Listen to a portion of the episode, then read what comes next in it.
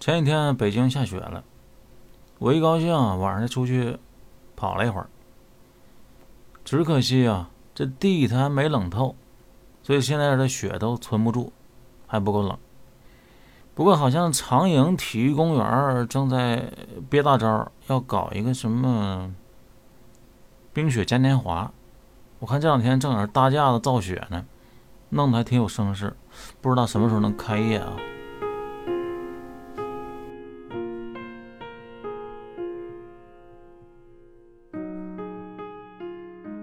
最近这些天呢，包兴就像一只快乐的小鸟，在北宋的大地上飞翔。具体是什么鸟呢？我想应该是一只花喜鹊，因为它带来的和送去的。都是好消息，是喜讯。第一站自然是到三黑的老家泸州，也就是今天的安徽合肥。家里面太老爷和太夫人都很好，听说三黑在首都当了大官，自然是更高兴。没说的，直接赏了包兴五十两银子。又去见大老爷、大夫人，两口子自小就救过三黑，拿他就当自己孩子一样，也是高兴，赏包兴三十两银子。又翻出一个包袱皮儿，里面好像裹着一个什么东西，嘱咐包兴说：“一定要把这个重要道具交给三黑，说不定老兄弟以后有用。”包兴一看这包装，就知道。肯定有来头，您跟我说说这是什么玩意儿，或者什么类别的？是要防潮啊，还是易碎呀？还是说超级贵重啊？现在运货都比较的暴利，别给弄坏了。要不咱还是保个价吧。大夫人就把包袱皮儿打开，里面是一面古镜。这个古镜需要在这说几句。北宋的镜子。搁我们现在，那就算是古镜。可这故事发生的时间正是在北宋，在北宋的时候还能称其为古镜。所以这里说的这个古镜，换到现在，那就是一千年打底儿的时间。一直往前推，回溯这个历史，基本上不封顶。搞不好啊，这还是先秦的好东西呢。大夫人说：“古玩这玩意儿肯定是贵重的，你还保什么价呀？把你卖了也赔不起，小心着点别给弄坏了。”包兴当时就明白了，直接用一床被褥给包了起来。这才又去见二老爷和二夫人。二老爷这边有点心不在焉，听了信儿之后，给了包青二两银子，就给打发了。至于二夫人，根本就没瞧见，不过已经有人跟他八卦过了，说二夫人啊出事儿了，而且这个事儿呢，还就是跟这古镜有点关系，这也算是因果报应吧。当年二夫人啊一心要害三黑，骗他进井里帮自己剪发簪，结果故意溜了绳索，以至于三黑坠井。并且他还在上面落井下石，好在是并没有砸中三黑。三黑在井里发现有亮光，过去一看就是这面古镜，又顺着古镜的方向走，就逃了出来。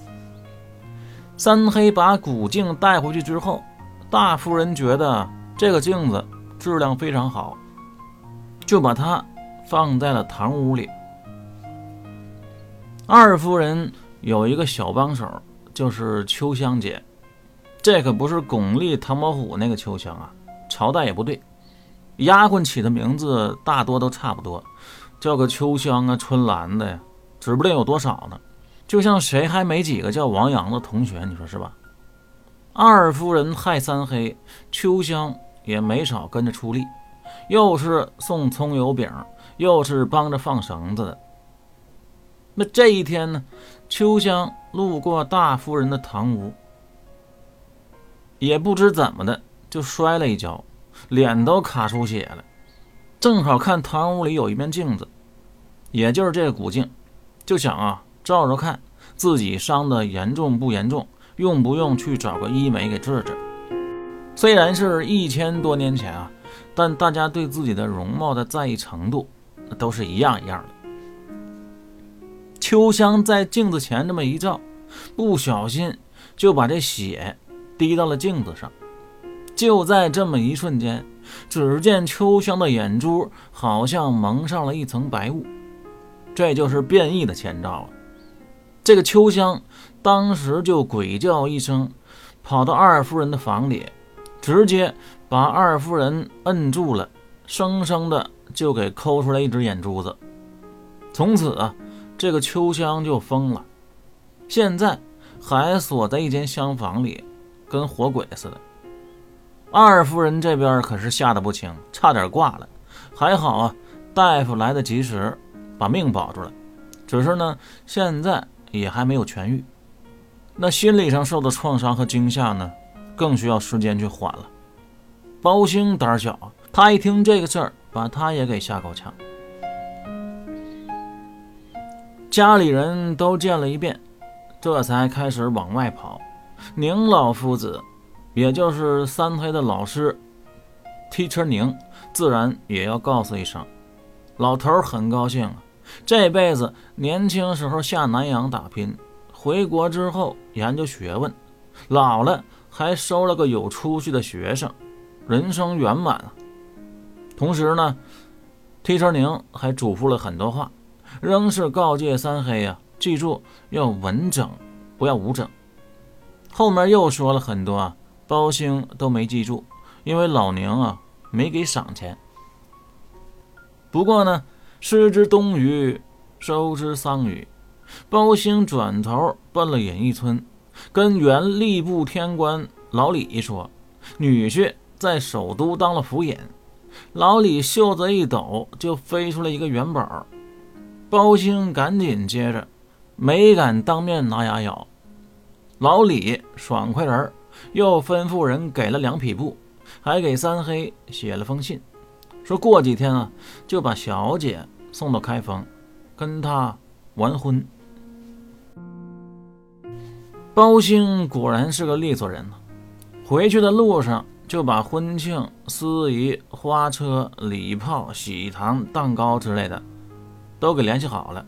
到了开封府，把经过跟三黑这么一通说，最后拆开被褥，翻出了古镜，就要打开包袱皮儿给三黑观瞧。三黑赶紧说：“住手！这东西这么邪乎啊，咱们还是别看了。”去把这个重要道具放到库房里存着先。没过几天，李夫人果然带着李小姐来了。包兴虽然胆子小，但是张罗起事儿来却是把好手。三黑和李小姐的婚事被他操办的是井井有条、有理有面，非常的像样，给三黑省了不少的心。婚礼当天。